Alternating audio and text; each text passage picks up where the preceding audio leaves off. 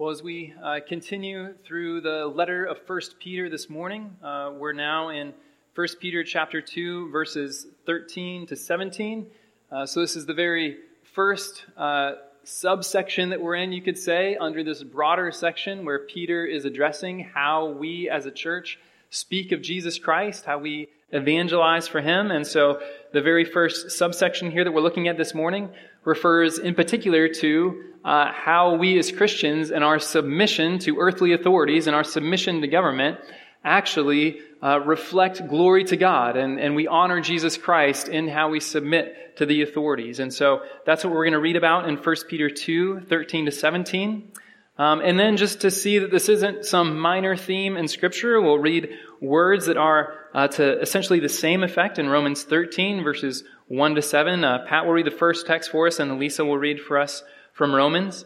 Um, after that, I want us to see that this idea of doing good under the earthly authorities is not even just a, a New Testament concept, it's also in the Old Testament. And so uh, Ryan will come and read for us from Jeremiah 29, uh, verses 1 to 7. And then finally, uh, Brian will come and read for us from Luke 6, uh, 27 to 35, which speaks of Christ's own uh, good authority. Um, and so at this time, uh, let's listen to God's word together. So, Pat, if you want to come on up and begin our reading. Be subject for the Lord's sake to every human institution, whether it be to the emperor as supreme or to governors as sent by him, to punish those who do evil and to praise those who do good. For this is the will of God, that by doing good you should put to silence the ignorance of foolish people. Live as people who are free, not using your freedom as a cover up for evil, but living as servants of God. Honor everyone. Love the brotherhood. Fear God. Honor the emperor. Romans 13, 1 through 7. Let every person be subject to the governing authorities, for there is no authority except from God, and those that exist have been instituted by God. Therefore, whoever resists the authorities resists what God has appointed, and those who resist will incur judgment. For rulers are not a terror to good conduct, conduct, but to bad. Would you have no fear of the one who is in authority? Then do what is good, and you will receive his approval, for he is God's servant for your good. But if you do wrong, be afraid, for he does not bear the sword in vain, for he is the servant of God, an avenger who carries out God's wrath on the wrongdoer. Therefore, one must be in subjection, not only to avoid God's wrath, but also for the sake of conscience. For because of this, you also pay taxes, for the authorities are ministers of God, attending to this very thing. Pay to all what is owed to them, taxes to whom taxes are owed, revenue to whom revenue is owed, respect to whom respect is owed, honor to honor to whom honor is owed. Jeremiah chapter 29, verses 1 through 7. These are the words of the letter that Jeremiah the prophet sent from Jerusalem to the surviving elders of the exiles and to the priests, the prophets, and all the people, whom Nebuchadnezzar had taken into exile from Jerusalem to Babylon. This was after King Jeconiah and the queen mother, the eunuchs, the officials of Judah and Jerusalem, the craftsmen, and the metalworkers had departed from Jerusalem. The letter was sent by the hand of Elasah, the son of Shaphan, and Gemariah, the son of Hilkiah, whom Zedekiah, king of Judah, sent to Babylon to Nebuchadnezzar, king of Babylon. It said, Thus says the Lord of hosts, the God of Israel, to all the exiles whom I have sent into exile from Jerusalem to Babylon. Build houses and live in them. Plant gardens and eat their produce. Take wives and have sons and daughters Take wives for your sons, and give your daughters in marriage, that they may bear sons and daughters. Multiply there and do not decrease. But seek the welfare of the city where I have sent you into exile, and pray to the Lord on its behalf, for in its welfare you will find your welfare. Well, we can hear in all those verses these exhortations to do good, and not just to do good to the household of faith, as it were, to other believers, but to do good to the city we're in, to be obedient to the government, to do good and to love even our enemies and those who persecute us. And one big reason why we are to do good in all these ways to all these people is precisely for the witness that we bear. As we looked at last week, First Peter really has two major divisions. In the first couple chapters that we were in, Peter was talking mostly about the greatness of the salvation that God has provided. But then in chapter 2, verses 11 and 12, Peter makes this shift to talk more about practical application of that salvation, and in particular, how we are to win the lost for Christ. And so in 1 Peter 2, verse 12, he says, keep your conduct among the Gentiles honorable. So among the Gentiles just means among unbelievers, those who don't know Jesus Christ, so that when they speak against you as evildoers, they may see your good deeds and glorify God on the day of visitation.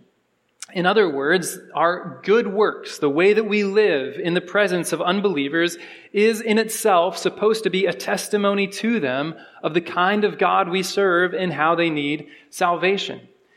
Now, Peter wants to press this into the corners of our lives, so to speak. He doesn't want to leave us just with this uh, general exhortation to uh, do what is honorable in our conduct among the Gentiles, but he wants to tell us particular ways that we are to behave in honorable ways. And so you'll notice in verse 13, the very first verse that we'll be looking at this morning, be subject to the Lord's sake to every human institution. So his first place where he is concerned with honorable conduct is with Christians in regard to the government authorities. He recognizes that in how Christians relate to government, we can either destroy our witness and make a falsehood of the gospel that we proclaim, make it so that no one thinks that following Jesus is a good thing, or in how we submit to the government, we can magnify Jesus Christ. We can make him look good and glorious. And so this is the first area where he wants to press it in, and that's where we'll be looking at primarily this morning. But then if you're curious about, you know, what messages are coming up and where else is Peter going to press this in, Notice in verse 18, he says, Servants, be subject to your masters. So he can, he's concerned that servants and the way they relate to their masters are attesting to the goodness of Jesus. Wives, be subject to your own husbands. He's concerned about how wives relating to their husbands can reflect on Jesus. Husbands and wives in verse 7 of chapter 3 is going to reflect how husbands relating to their wives can give glory to Jesus. And then you know this is all of one piece because in 3 verse 8 he says, finally, as if he's finishing his list, right? Finally, all of you, so now the instructions apply to everyone. He's not talking about different subsets. He's talking about general instructions. All of you have unity of mind, sympathy, brotherly love, a tender heart, and a humble mind. So talking about how all of us together can give glory to Jesus in our conduct. But again, the important thing to notice is that in all these sections, Peter's primary concern is our witness to the Gentiles. Peter's presumption is that when we are living as Christians, we are going to be witnessing to the Gentiles by our actions. And of course, part of that is Peter is assuming that others will know we are Christians. And so that must mean that we're also using our words wherever we go, right? Because what good does it do if we simply live the way we should live, but we never actually speak of Jesus Christ? Uh, I heard a good metaphor this last week. It would be like if someone was cured of cancer and to let everybody know about the cure, they just go back to the cancer ward in the hospital and they start doing somersaults down the hallway just to show that they were cured, but they never actually tell anyone how to get cured. What good is it if they just go and show how they've been cured, but they don't actually tell anyone how to be cured?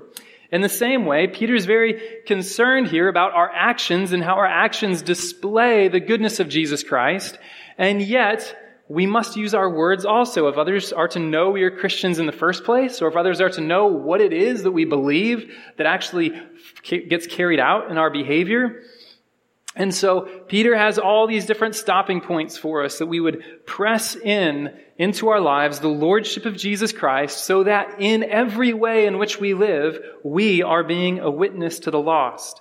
We are being a witness to those who do not yet know Jesus Christ. And that's the primary concern that Peter has here. Now, the, the common thread that all of these different sections have is that in these sections, Christians are likely to encounter some sort of suffering or some sort of persecution. So certainly to the people that Peter was writing to, they've experienced suffering from the government. They've been persecuted by the government. Servants very often experience suffering as a result of their master's treatment. In chapter 3, wives, especially with unbelieving husbands, often experience suffering and maltreatment at the, uh, at the hands of their husbands. And so, in all these ways, Peter is concerned with how Christians relate to suffering, especially. Now, one thing that's really fascinating about how Peter approaches this is that his concern about Christian suffering is probably not the same concern that we have. So when I think about the, the kind of danger that Christians face as a result of suffering, especially when it comes to evangelism, is I think that we as Christians, if we encounter suffering, might then run away from the Gentiles, so to speak, run away from unbelievers, run away from those things that cause us suffering. Well, again, Peter here seems to take for granted that Christians will not run away from suffering, that Christians are in these relationships, they're in this place, and they just are going to suffer. They can't escape it. And so his concern with the suffering that Christians experience isn't so much that they're going to run away. Christians are going to experience suffering. Peter would probably say, even if you run away, where are you going to go to? You're going to experience suffering there. So there's, there's no way for Christians to get away from suffering, right? Just like an ant can't get away from being small, so a Christian cannot get away from suffering. But Peter's concern in the suffering that Christians experience, and the way it concerns our witness especially, is that suffering is very prone to make us lash out, right? It's very prone to make us angry, to make us rebel, to make us get retribution and these sort of things. And Peter is warning in all of these sections with regard to government, with regard to servants and masters and wives and husbands and all these things. He's arguing against Christians taking justice into their own hands, getting angry, fighting back. Because if we were to do that, again, our conduct would be dishonorable. We would be shameful people, and those who do not know Jesus would then still not come to know Jesus. And so Peter here is writing to us about suffering not to embolden us to endure suffering, because again, he's assuming we're doing that, but to say when you experience suffering, make sure you don't lash out. Make sure you don't hit back just as you have been hit. It's almost as if Peter is saying that he would rather take a Christian who's enduring suffering because he's living in the presence of these Gentiles, and maybe every once in a while he's failing by lashing out or doing something wrong. He would rather that happen than he would rather it happen to have some Christian who hypothetically moves off into the wilderness, into the desert, away from any Gentiles or unbelievers, and who therefore don't experience the sort of persecution or suffering that Christians are likely to experience. So Peter wants us to be close enough, to be near enough to unbelievers, and to be clear enough in our faith that when we are with unbelievers, we will experience suffering. And when we experience that suffering, Peter doesn't want us to lash out or to fight back when we are struck down. Now, as a way of looking at verses 13 to 17 in particular, where Peter is talking about be subject to the Lord's sake for, to every human institution, I want to enter into this topic by first considering how surprising it is on one level that this is the approach that Peter takes. So, most of us, especially if you've grown up in the church, it's probably kind of like common sense to you, right? Like, yeah, Christians are supposed to obey the law. We all know that. What's surprising about that?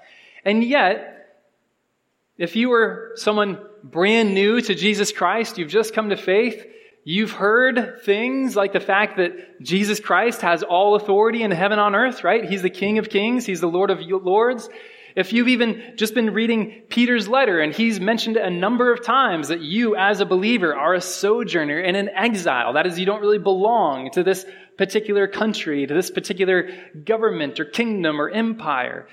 If you're following that train of thought, I think the more natural, logical way to think would be, well, we as Christians, we don't need to obey the law, right?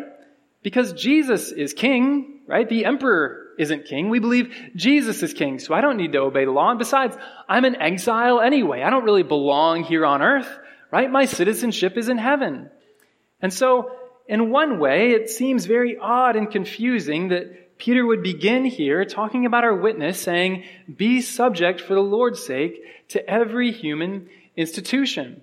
It seems to defy or deny what he's just said about the fact that we're exiles and about the fact that Jesus indeed reigns over all and is the Son of God himself.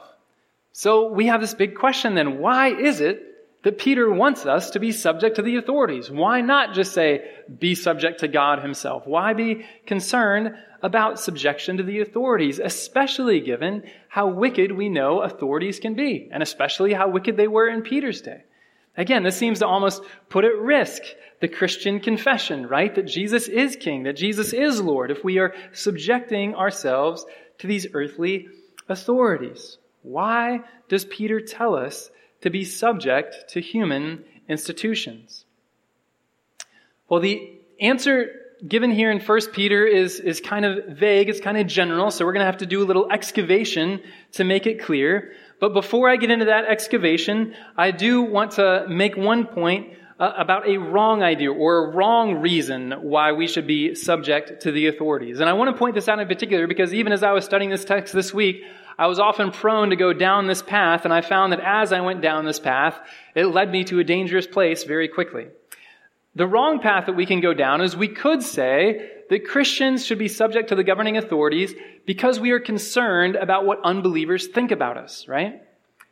We're concerned to make a good impression on unbelievers, and because we want to make a good impression on unbelievers, therefore we should be subject to the authorities.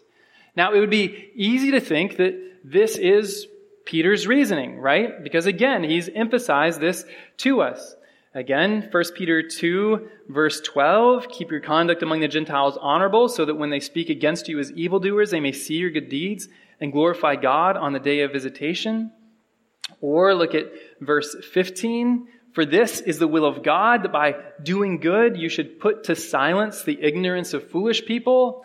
So there'd be one way of approaching this of saying the way that we as Christians interact with the government, the way that we're subject to government, or in our modern democratic context, you could say the way we just interact with the government, the way we interact with government policies, that the way in which we are to do that is entirely defined by what the unbelieving world thinks. And if we're just trying to have a good reputation among unbelievers, then our interaction with the authorities is just going to be based on what the unbelieving world thinks is appropriate or inappropriate, right or wrong. And yet, this would be a wrong way to go, would it not be? Because we could very easily start approving of things that are absolutely wrong in God's eyes. We could very easily abandon the gospel because we are so concerned about the world's stance on things. Now, these verses do make clear that we should care what unbelievers think, right? We can't just be uh, totally mindless or totally senseless of what the world thinks about our political engagement, about our submission to the authorities. So we do have to consider what the world thinks about our political engagement. But that cannot be the primary driver of our actions. It cannot be the number one reason why we choose to submit in this way and not in that way, or why we choose to take one political stance and not another. How do we know this? Well, again, just look right here in 1 Peter 2, verse 13. Notice the very first words Be subject for the Lord's sake to every human institution. Be subject for the Lord's sake to every human institution. So notice he doesn't say, be subject for the sake of your fellow citizens to every human institution, or be subject for the sake of Christ's reputation or something like that to every human institution. No, be subject for the Lord's sake. In other words, it is obedience to God that is at stake in our submission to every human institution. And then look in verse 14. It says, or to governors as sent by him. Who is the him? It is God, right? God has sent the governors. And he has sent them, as verse 14 says, to punish those who do evil and to praise those who do good. So our submission to governors, our submission to human institutions, even though we want our submission to them to reflect well on Jesus Christ, to reach our unbelieving neighbors, what it is ultimately driven by, our primary concern is that we are then subject to God.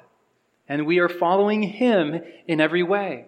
And we believe that if we are truly and faithfully following Him, that will, in the end, redound to His honor, His good reputation, even among unbelievers. But it's a matter of following Him first and then letting the chips fall where they may, so to speak, instead of being primarily concerned about what unbelievers might have to say, what they might think, and then from there trying to figure out how to follow God. The way that Peter so often puts the way that we should uh, interact with the opinions of the world is we should always be respectful and gentle. So even in every political stance we take, as we are subject to the authorities, we should be gentle and respectful. And that's the way that we seek the approval of our neighbors, not simply through trying to triangulate our opinions or our positions on the basis of what the unbelieving world thinks. So, we're subject to God, and in subject and being subject to God, we're also subject to human institutions. But this leads to another question, right? Why should we be subject to these human institutions for God's sake? How is it that being subject to a human institution can be likened to subjection to God Himself? Again, we know how wicked and how corrupt these human institutions can be. I mean, is it not a little bit crazy in your mind that the, the very empire that Peter is telling these Christians to be subject to is the same empire that crucified Jesus Christ himself? He's telling them to be subject to the Roman Empire. The Roman Empire that killed Jesus Christ. I mean, if there was ever a case for Christians to overthrow a government, it would be the Roman government, right? the ones who killed our Messiah, who killed our Savior. And yet, even to that government, Peter is telling them, no, be subject to every human institution. And he even lists down emperor as supreme, governors as sent by him. So in our context, that means everyone from the president himself to our state governor to our local townships, to our county governors, and all the way down to the dog catcher in the town. Like we are to be subject, right, to every human institution because all of these have been sent by God. But again, it's very hard to understand how it is that subjection to these human institutions can be likened to subjection from God when they tell us to do so many wicked things sometimes. And to be clear, Peter does not want us to join with the government in doing things that God forbids, but his attitude is certainly that we should bend over backwards to be submissive to the authorities in whatever way we can be. So, how does this work? I want to make it clear how this works, and I hope that this will both build up your soul to be obedient to your government, but ultimately, I think this is going to redound to even seeing the gospel itself more clearly. So, to understand how Peter can say subjection to the government is like subjection to God, notice what Peter says the purpose of government is in verse 14. He says, or to governors as sent by him to punish those who do evil and to praise those who do good. This is the purpose even of earthly government, right? Punish those who do evil, praise those who do good. Now, does that ring any bells? Does that sound like the purpose of anyone else we know? Well, it should sound a lot like the purpose of God's own government in the world. This is what God does, right? As the judge of all. He punishes those who do evil and he rewards those who do good. Just one clear place to see this is in the the, the story that Jesus tells of the sheep and the goats at the final judgment, right? He talks about the sheep doing righteous acts as they care for the Christian people, and the goats doing wicked acts as they harm the Christian people. And then at the end of, of this uh, story that Jesus tells about that final punishment in Matthew 25, 46, he says, These will go away, that is the goats, the wicked into eternal punishment, but the righteous into eternal life. Right? This is just very basic fact about God's judgment on the world. He rewards those who do good, who do righteousness. He punishes those who do evil. And Peter is telling us here this is the same reason why government itself has been instituted on the earth to condemn those who do evil and to reward those who do good. So, what this means is that God has established government in the world to be a reflection of his own authority and power. God has established government in the world to be a reflection of his own authority and power. Obviously not perfect reflections, right? Because no government is able to discern good and evil as well as God is able to discern good and evil. But even if government is very flawed, there is some basic kind of order that they are keeping. Just to give one obvious example, I don't think that there is any government anywhere in the world at any time in human history that did not make murder a crime, right? We all know that murder is evil. Murder is wrong. Can you imagine a society, a people, where murder was not condemned, where it was not punished, and where it was thought just, okay, whoever wants to murder, you can go and murder? That would be a terrible society to live in, right? And so God has given governments on the earth to punish murder, to hold murderers to account, to dissuade people from murdering, and to reward those in some way of those people who don't murder, right? And you could go across the board about the laws that government establishes. It condemns evil and it rewards the good. So again, obviously it's not perfect, but it is, in general, a reflection of God's government of the earth. Now, how do we connect this submission to these laws that the government has to our submission to God? Well, let me just ask you, what is the most satanic thing on earth? What is more destructive on earth than anything else in the world? It's sin, right? Sin is the most destructive force in all the earth. Well, what is sin? 1 John 3, verse 4. Everyone who makes a practice of sinning also practices lawlessness. Sin is lawlessness. All right, do you understand that equation that Scripture is making there between sin and lawlessness? Breaking the law is the same thing as sin. And so if God has given government as this image of his own authority to punish good and to punish evil and reward good, then that means that in the way we resist lawlessness to God, we should also resist lawlessness when it comes to earthly authorities. But 1 John 3 4 doesn't stand alone in showing just how terrible lawlessness is. Consider the famous verses in Matthew 7 21 to 23, where Jesus says, Not everyone who says to me, Lord, Lord, will enter the kingdom of heaven, but the one who does the will of my Father who is in heaven. On that day, many will say to me, Lord, Lord, did we not prophesy in your name and cast out demons in your name and do many mighty works in your name? And then I will declare to them, I never knew you. Depart from me, you workers of lawlessness. Right? What is the offense against God that we are to avoid? The offense of lawlessness, disobedience, right? It is breaking God's law that is the essence of the rebellious heart, that is the essence of sin. Ephesians 5 6. All those who don't know the Lord are called sons of disobedience. Sons of disobedience. Or even consider a title for the Antichrist himself, okay? In 2 Thessalonians 2 verse 3, Paul is writing about the Antichrist. He says, Let no one deceive you in any way, for that day will not come unless the rebellion comes first and the man of lawlessness is revealed, the son of destruction. Beloved, do you see how serious an issue it is that we obey God's law? If we obey God's law, we are proving our faith genuine. If we are lawless, if we disobey God's law, we are proving ourselves to be children of the devil, to be opposed to God in every way. This is how serious God takes obedience. Obedience to his law. So, in other words, God wants us to obey the earthly authorities, not because they're perfect, but because in whatever small capacity they do good, in whatever small capacity, the laws of the earthly authorities mirror the authorities of God. When we submit to them, we are submitting to this moral framework that God has given to the world where lawlessness is condemned and righteousness is rewarded.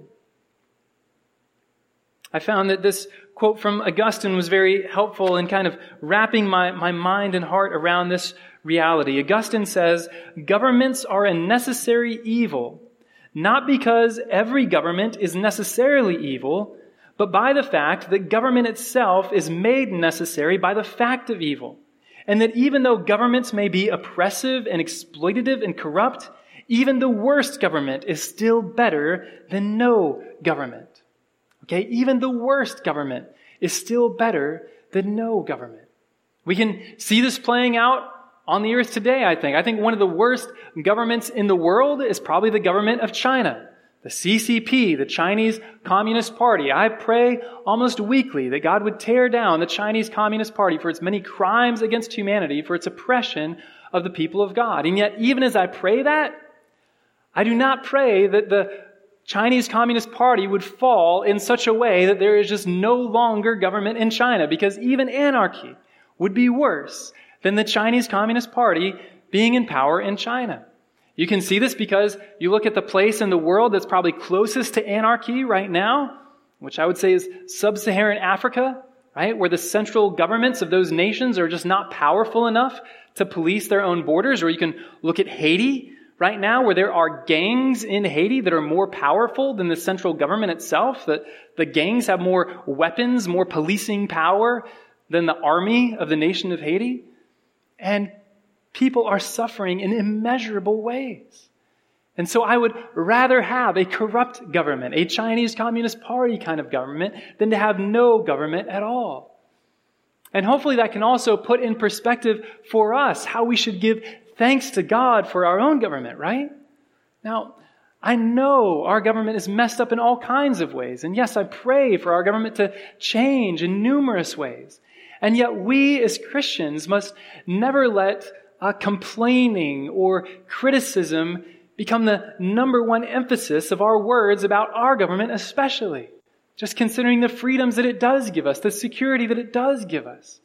We should be so thankful to God that we have a strong central government, that we have strong policing forces that does withhold so much anarchy that would be otherwise unleashed.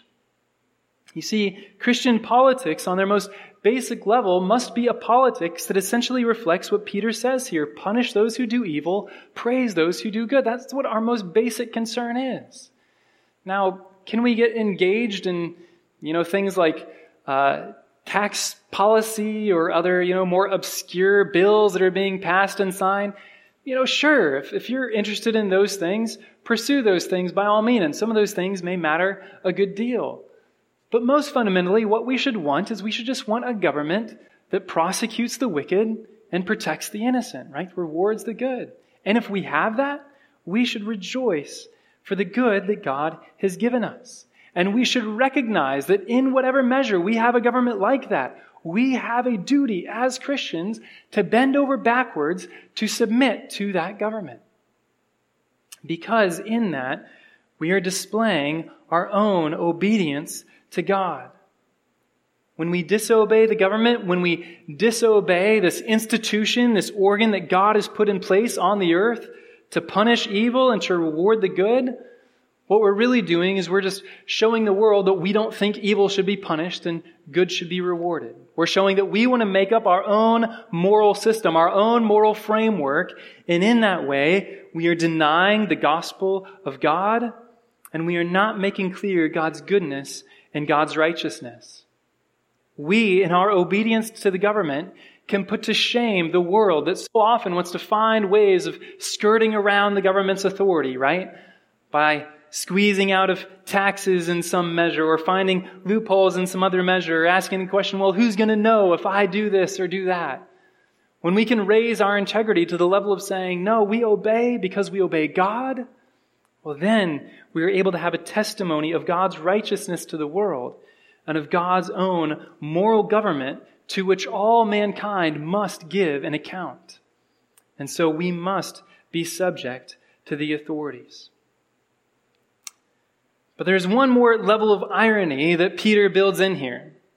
Notice that we as Christians are not to be obedient to the authorities, are not to be subject to the authorities from a spirit of slavery or of fear, right?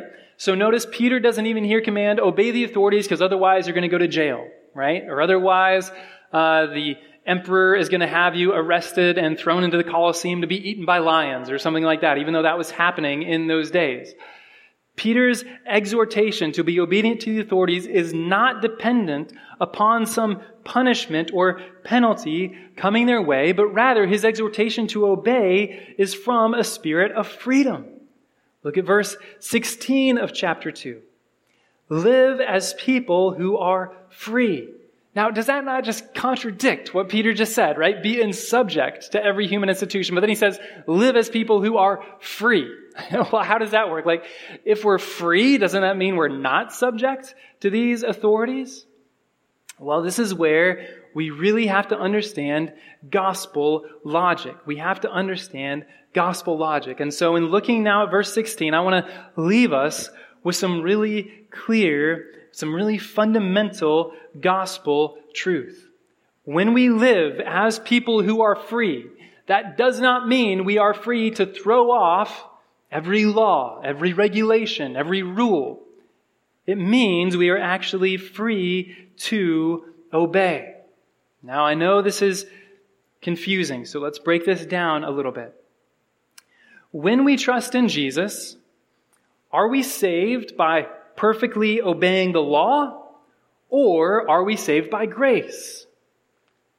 We're saved by grace, right? We're not saved by perfectly obeying the law. We do not perfectly obey the law. That's why we need salvation, right? So we are saved by grace, apart from any works of the law. We could not keep the law, and so we are saved by grace. Well, does that mean that since we are saved by grace, we can now simply get away with anything? Right?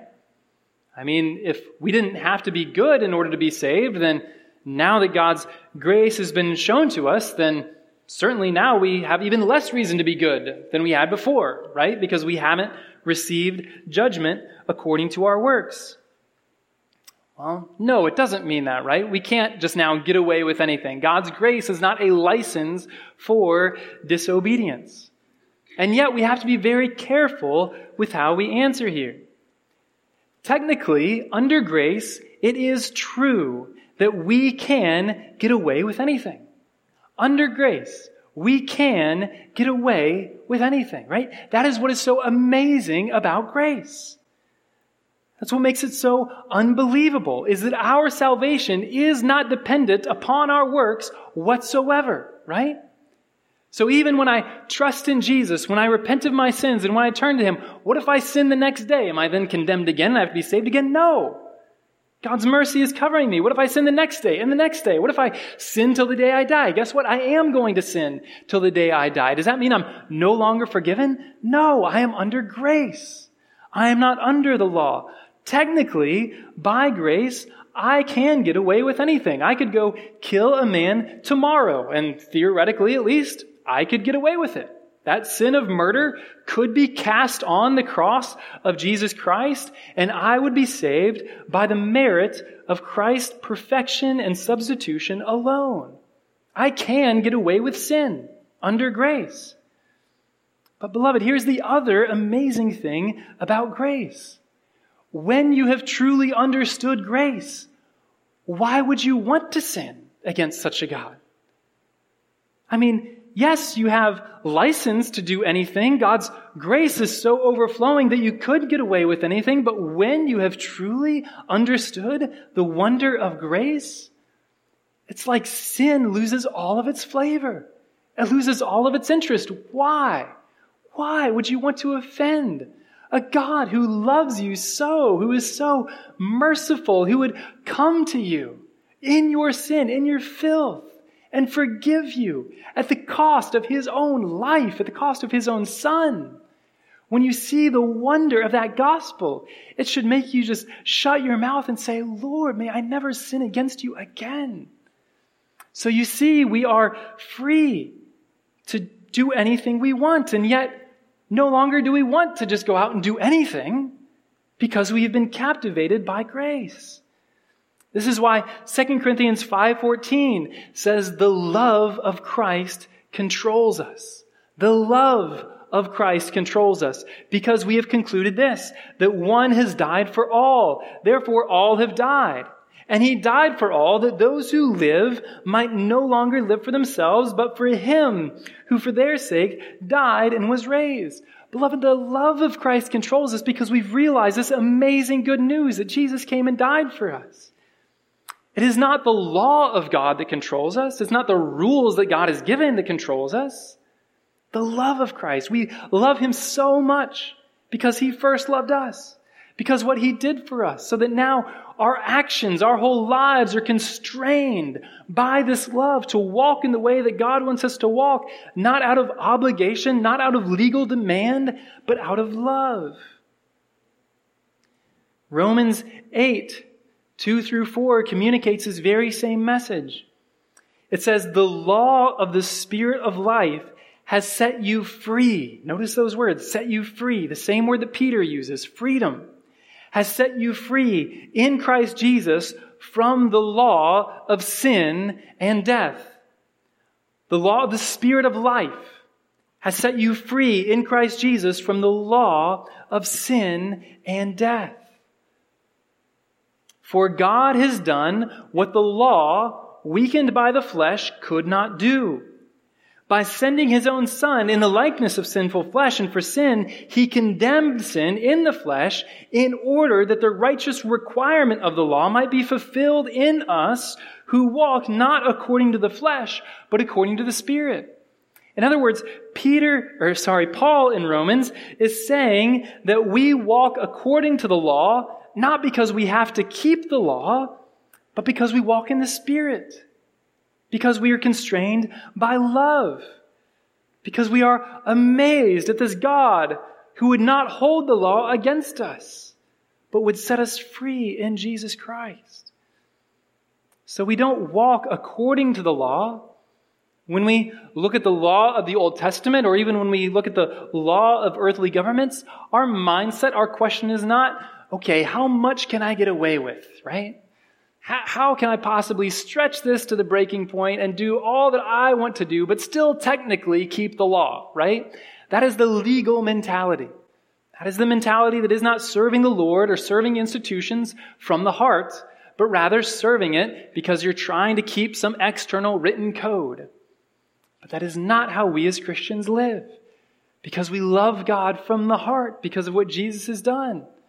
And so instead of just looking to the law and saying, okay, what can I get away with? What's technically correct and technically not correct? We ask the question, Lord, how can I love you with all of my heart and soul and mind and strength? And that is going to look like an even more narrow path than the path that the law itself requires because love is stronger than law. Love is stronger than law. And so this is how Peter can make this seemingly contradictory statement in verse 16. Live as people who are free, not using your freedom as a cover up for evil, but living as servants of God. So do you understand how when we know our freedom in Jesus Christ, it's impossible for us to use that freedom as a cover up for evil. It's impossible for us to say, haha, now I can get away with anything. I'm going to go and live how I want. If that's what you say, you have not understood the grace of God. You have not understood the gospel. But when you understand the grace of God, when you understand the gospel, you understand you are free, that you don't have to keep any law, that you can get away with anything. But that wonder in itself is what constrains your heart to obey God in every last way because you're amazed that He would love you so, so much. And so Peter tells us to live as people who are free. And when we are free in that way, we won't try to get away with what we can get away with. Rather, we will be subject to God and will be subject for God's sake, for the Lord's sake, to every human institution that He has sent. And so, beloved, I hope in that way it's clear how we as Christians and why we as Christians must obey the earthly authorities.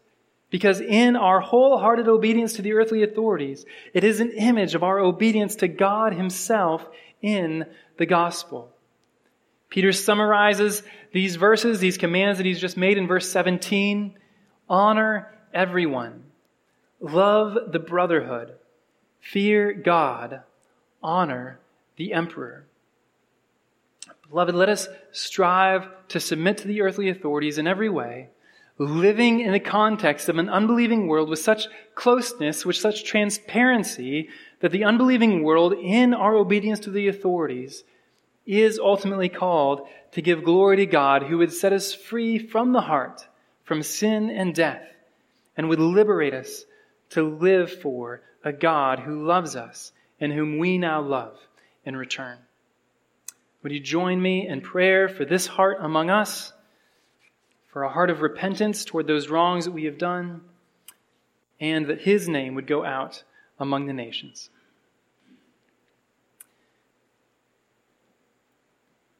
Father, I thank you for your commands because they are good. And Lord, we confess that we do not always want to be subject to the earthly institutions, God. We often do want to grumble and complain about the authorities that you have put in place. And yet, God, I pray that you would help us to have a, right heart toward them, Lord, as you command us to have here, that we would obey them as if we are obeying you, that we would obey them for your sake and as ones whom you have sent. And so, Lord, forgive us for our disobedience to the authorities. Forgive us for ways that we try to cut corners. And I pray, God, that you truly would make us obedient to the heart, to you above all else, and then underneath you to the authorities that you have sent. God, as we look in a broader way to our needs as your church, to the needs of this city around us, and to the needs of the world, I pray that you would now hear our prayers of confession and petition.